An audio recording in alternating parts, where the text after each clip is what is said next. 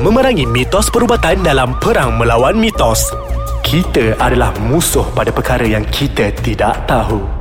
Hai Assalamualaikum Warahmatullahi Wabarakatuh Dan selamat sejahtera kepada semua pendengar-pendengar podcast Ais Kacang. Minggu ini sekali lagi kita berada di segmen Perang Melawan Mitos. Saya hos anda Khairul Hafiz Al-Khair bin Khairul Amin. Jadi hari ini kita nak bercerita lagi mengenai pelbagai mitos yang kita telah sediakan khas untuk kalian semua. Jadi hari ini saya masih lagi tidak berkesorangan Saya bersama juga satu lagi guest yang telah saya panggil dalam di dalam segmen ini Untuk kita bersama-sama bercerita mengenai mitos pergi gigian. Jadi di sebelah saya Dr. Ibrahim. Apa Hai, khabar Dr. Waalaikumsalam. Uh, terima kasih kerana menjemput saya ha. ke dalam podcast Ais Kacang. Uh, InsyaAllah hari ini kita uh, cuba sampaikan sedikit ilmu-ilmu tentang uh, pergigian. Ya, jadi Dr. Ibrahim sebenarnya uh, adalah kita punya dentist di Medtweet My eh, dan dah banyak dia bercerita mengenai mitos-mitos pergigian dan banyak menyebarkan info-info mengenai pergigian di Twitter. Jadi dah banyak dah orang dapat ilmu dia dia. Dan hari ini kita nak bercerita mengenai braces. Jadi yes. banyak sangat kita dah dengar mengenai braces. Jadi hari ini saya jemput khas Dr. Ip untuk cerita apa itu braces. Jadi Dr. Ip, what okay. is braces? Okay. Braces ni sekarang ni sekarang ni ramai dah tahu kan tentang braces kan sebab uh, baru-baru ni ada case mengenai uh, fake braces kan. Nah, jadi hari ini kita akan kupas lebih mendalam apa itu fake braces, apa itu braces. Braces tu adalah satu rawatan ortodontik, ya. Braces adalah satu alat yang diletakkan pada gigi uh, untuk menggerakkan gigi uh, supaya dia berada dalam kedudukan yang lain ya. Um, braces ni ada berbagai jenis. Ada dalam bentuk uh, besi ada dalam bentuk ceramik jadi dia warna putih je tak nampak mm-hmm. sangat. Mm-hmm. dan yang terbaru sekali dia ada dalam bentuk clear aligner ataupun kita panggil invisible braces. Itu yang paling bagus lah tu. Ah itu antara yang paling baru. Kita buat 3D scan dan kita boleh gerakkan gigi tanpa perlu meletakkan braces yang besi-besi pada gigi tu. Ah, ah. jadi lebih bagus ke tak lebih bagus tu um, dia ada banyak kebaikan dia dan juga dia ada dia ada ups and down. Ha, ha, so kita uh, perlu lihat kepada pesakit dan kepada kes-kes yang tertentu. Ha, ha macam tu. Jadi kalau kita cerita pasal braces, kita nak tahu juga ortodontics kerana okay. kita tahu memang ortodontics ada kaitan rapat dengan mengenai braces okay. ataupun jadi apa itu ortodontik? Uh, rawatan ortodontik ni um, adalah uh, penggunaan braces pada gigi yang digunakan untuk menggerakkan gigi kepada uh, kedudukan yang betul. Ya, contohnya um, apabila seorang mempunyai masalah pergigian yang seperti contohnya gigi jarang, uh-huh. gigi berlapis ataupun rahang gigi ke atas atau masyarakat kita selalu panggil uh, gigi jongang ya. Uh, jongang, uh, okay, gigi gigi atas berada jauh ke hadapan ataupun gigi bawah berada jauh ke hadapan hmm. ya. Uh, jadi uh, perkara-perkara ini dapat dibetulkan kembali melalui rawatan ortodontik. Hmm. Kenapa rawatan ortodontik ini penting?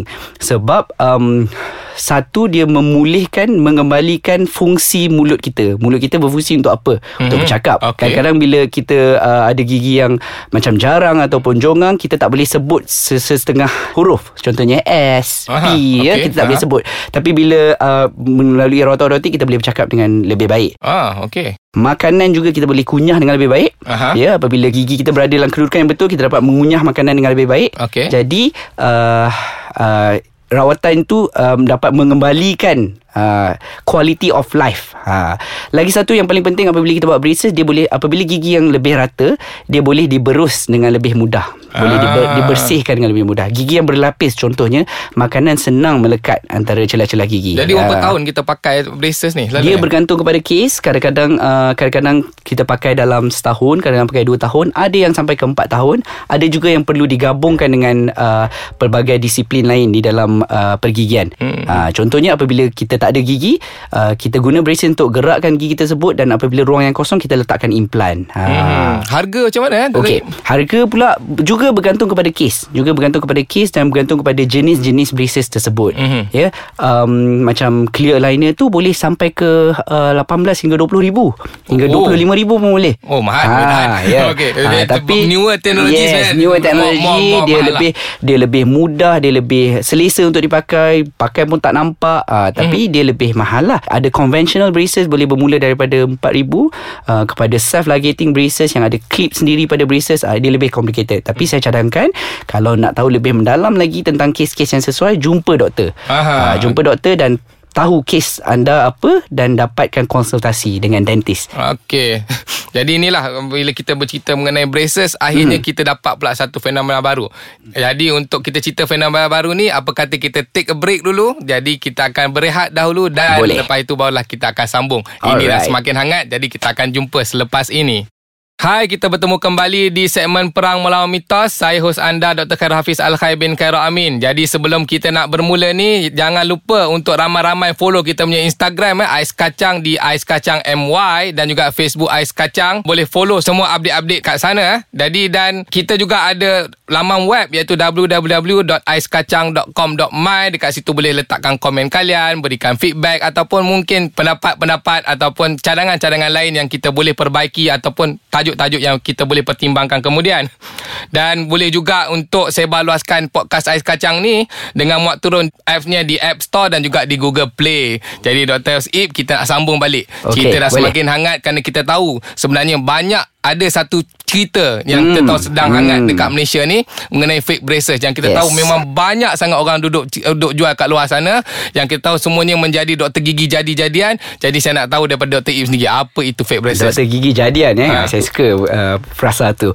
Okay, fake braces tu apa tu fake braces? Hmm. Um, seperti yang uh, Uh, perkataan tu sendiri fake braces fake benda tu adalah palsu Okey. ya fake braces tu adalah uh, uh, braces rawatan pergigian yang palsu yang diletakkan pada gigi kadang-kadang uh, mereka menggunakan bahan yang tidak terkawal yang ada mengandungi plumbum atau lead boleh menyebabkan kanser boleh menyebabkan uh, macam-macam bila kita letak satu benda dalam mulut kan Hmm. um, ada juga uh, yang mengatakan uh, rawatan mereka ni mereka menggunakan real braces. Ha, dia orang hmm. cari uh, bahan-bahan yang betul yang digunakan oleh doktor Hmm. dan ma- mereka claim mereka menggunakan real braces. Tapi sebenarnya uh, jangan tertipu. Uh, di- rawatan tersebut adalah fake ya hmm. sebab mereka menggunakan benda-benda yang betul tapi mereka itu adalah fake mereka itu adalah tipu mereka tidak tahu macam mana menggunakan uh, braces wire apa yang digunakan bagaimana nak meletakkan pada gigi pressure-pressure yang apa yang perlu digunakan untuk menarik gigi jadi gigi boleh menjadi lebih teruk But, kenapa kita kata dia orang tak boleh belajar? Dia orang kata belajar kat YouTube.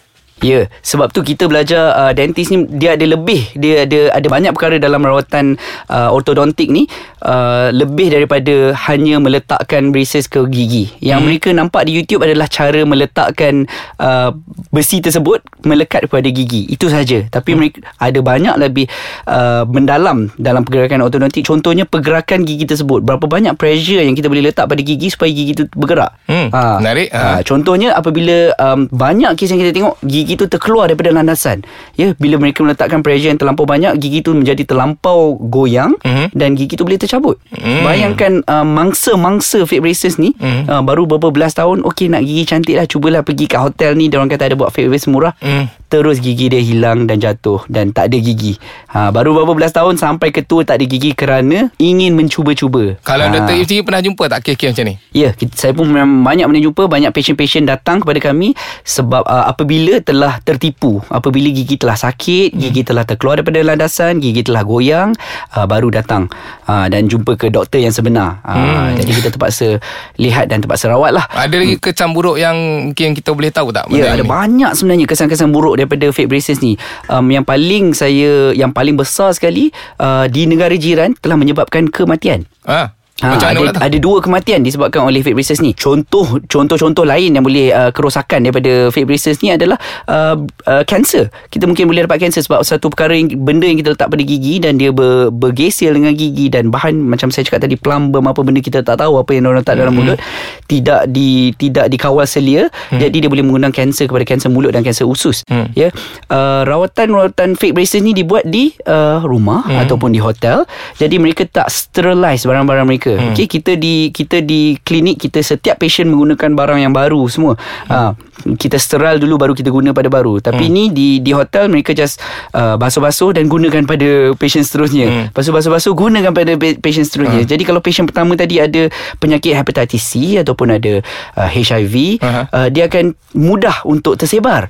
Ha, bayangkan betapa takutnya betapa seramnya sebab tu kami sebagai dentist rasa bila fake braces ni sanggup mereka membuat mem, perkara sebegini. Uh, But the issue is why? Kenapa masyarakat kita still juga nak gunakan fake braces? Walaupun kita duduk cerita ni, bukan dia tak Ah. selalu cerita. right? Saya rasa dekat beberapa tahun kita duduk cerita benda yang sama. Mungkin kita mungkin kita dalam kita dalam fraternity doktor kan kita mungkin kita rasa kita dah banyak dah bagi tahu tapi sebenarnya apa yang saya rasa kita masih belum lagi cukup Uh, masyarakat belum cukup lagi tahu. Tapi we can see uh, perkara ni dalam dua perkara. Satu yang baik satu yang buruk. Yang baiknya adalah awareness kepada masyarakat telah meningkat. Ramai orang dah tahu mengenai braces. Ramai orang nak buat Mhm. even ke, ramai orang nak fake braces pun saya rasa kalau dilihat pada satu perkara yang baik mereka nak buat braces. Ha, jadi uh, awareness tu dah tinggi.